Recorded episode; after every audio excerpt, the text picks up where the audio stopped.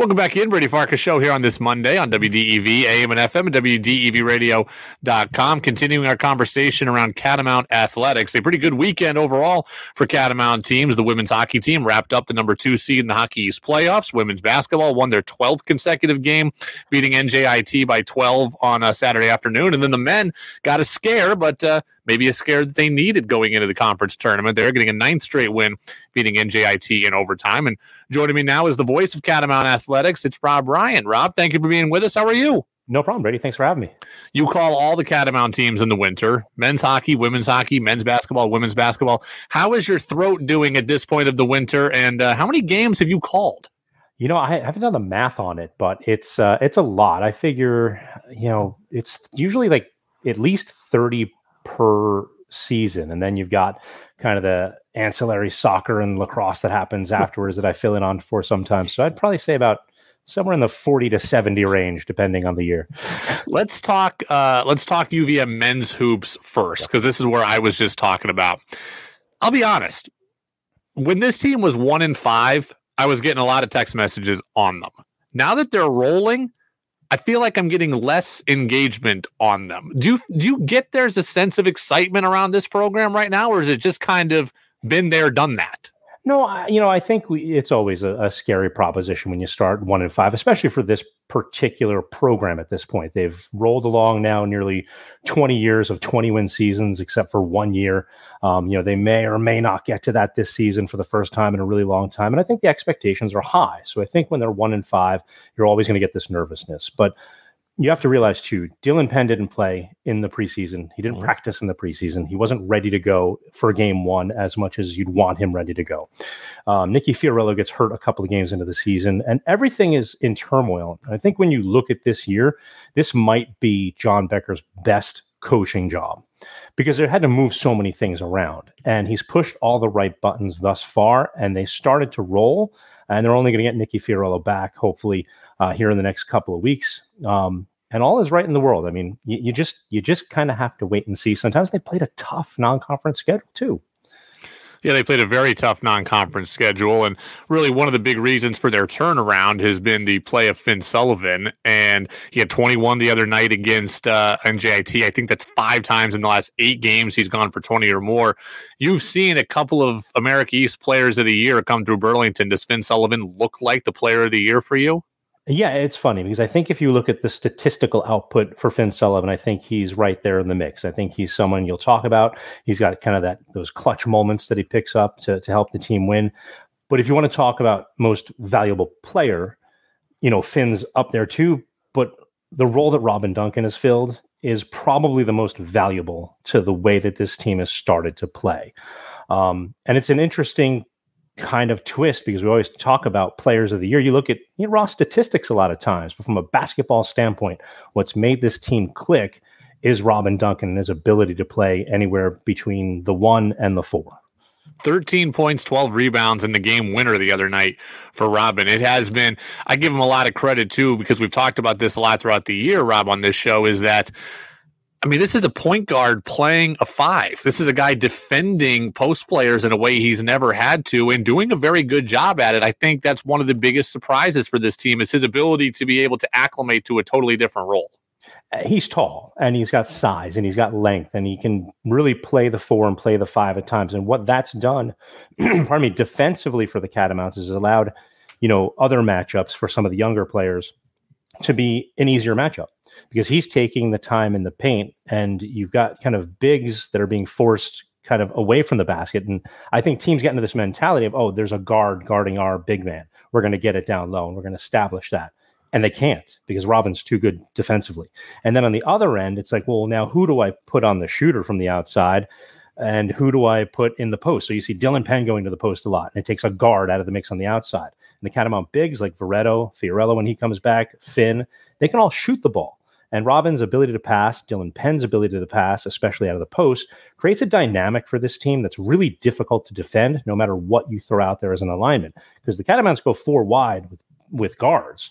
And you think, all right, well, we'll just defend the three point line. But it doesn't work like that because Dylan can go to low post, Robin can go to low post. Then what do you do? Now you've got to bring guards down low, and your bigs are out defending the three point line, and we're shooting over top of them. And it's it's an impossible matchup for other teams because there's so many different ways that, that Coach Becker can align the pieces that he has to be successful, and that's what's made them so good during conference play. What's the worry you have for this team? Uh, you know, I think it's the same worry you've had since day one that we've kind of been alleviated. it's the it's it's rebounding and the play interiorly. Um, I think they've mitigated that, and they've, uh, but it's still a concern, and I think it's really going. And a cold shooting night. I mean, listen, you know, you go three for from three, and in any NCAA team is going to be in trouble with that because it's the way the game's played these days. Um, you know, so I think the the possibility of them getting out rebounded is always there because you know I think if if Nick Fiorillo can come back, that helps a lot because it's another big body. Foul trouble always another concern, especially when you get into these. And we saw it with the women's game last week. There was a lot of whistles in that game. Um, and if that happens uh, on the men's side and you get a, a, lot of people into foul trouble, I think, you know, it could kind of throw the depth out of whack a little bit. UVM women's team again now has won 12 straight games. We're talking with Rob Ryan, the voice of Catamount Athletics here on the Brady Farkas show. Women's team wins 85-73 against NJIT, three players in double double figures. And what I think is really cool for them is not just that they're winning, it's that they're navigating this kind of new reality. And every time they win a game, more pressure comes, and they haven't they haven't closed out games in the past. They haven't closed out seasons in the past, and every game for them is a new pressure and a new challenge, and they are meeting it head on to put up 85 points on Saturday against a pretty good NJI team. I was very very impressed with them. They're so much fun.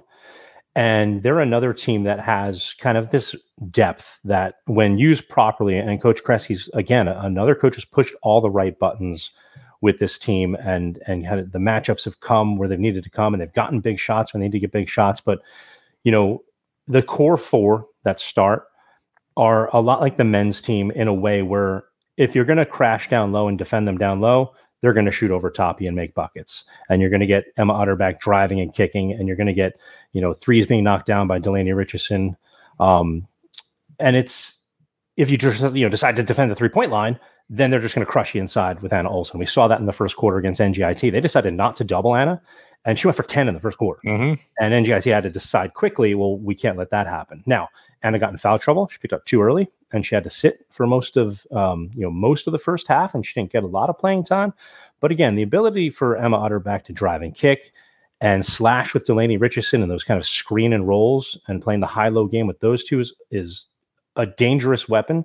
And then if that gets shut down, then you can just throw it inside to Anna Olson, and she plays the high low game with um, Delaney Richardson, and it's it's just beautiful to watch. And they there's that feeling out process in the first quarter that you can kind of see, and then once the other team makes adjustments, Coach Kresge makes the opposite adjustment, and it's it's been an unstoppable thing for this women's team, and, and they're so much fun to watch. Um, I was shocked to learn that they hadn't won 12 straight since 02, mm. just because the teams with May Kay and Courtney Pilypaitis were so good uh, in, in 08 and 09 and, and 2010.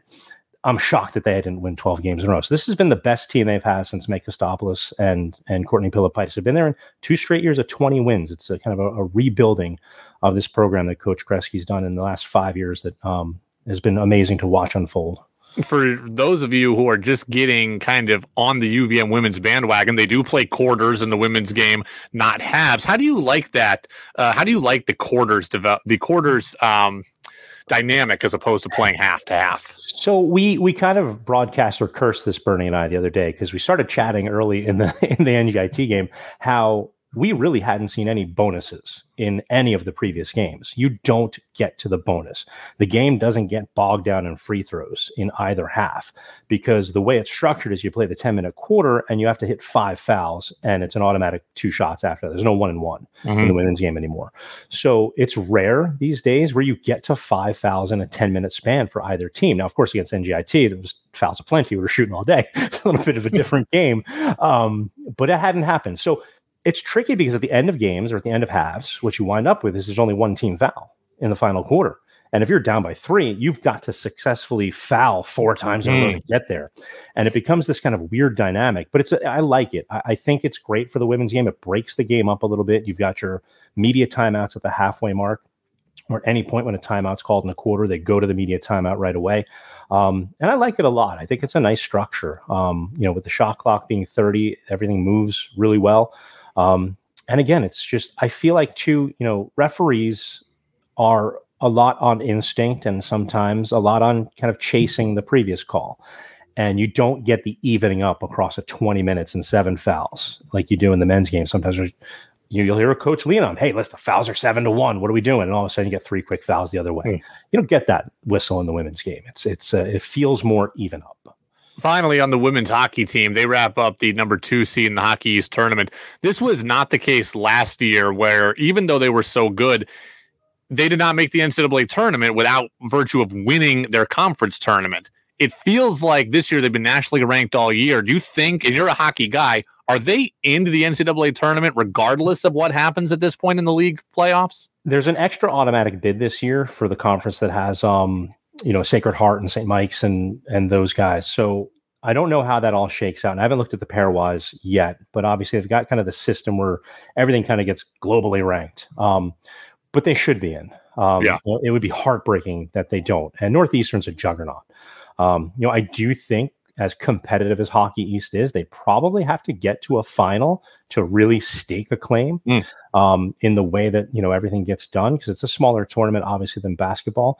But they've got you know a couple of world class players on this team, and it's been really encouraging. And, and I'll say this for the women's basketball crowd: kudos to the fans. They've been coming out to the gym. Women's basketball games have been amazingly attended. Um, really, they've done a really nice job, the fans, of recognizing that. And I hope that starts to spill over to the women's team. The pack they got was great this year. The crowds have been bigger. And again, Natalie Mlynkova and Theresa Schafzahl are world class talents, a national, like, you know, world level national team for their country's talents, and they are worth the price of admission, no matter who the Catamounts are playing. And Jessie McPherson's one of the best goaltenders in, in the conference, and you know they're going to make noise in this uh, in this playoff. And and you know I hope they go deep. It's tricky being one and out, as all tournaments are, um, but I hope they get deep enough where the where they're considered to get into the national tournament. It'd be the first time in the program's history.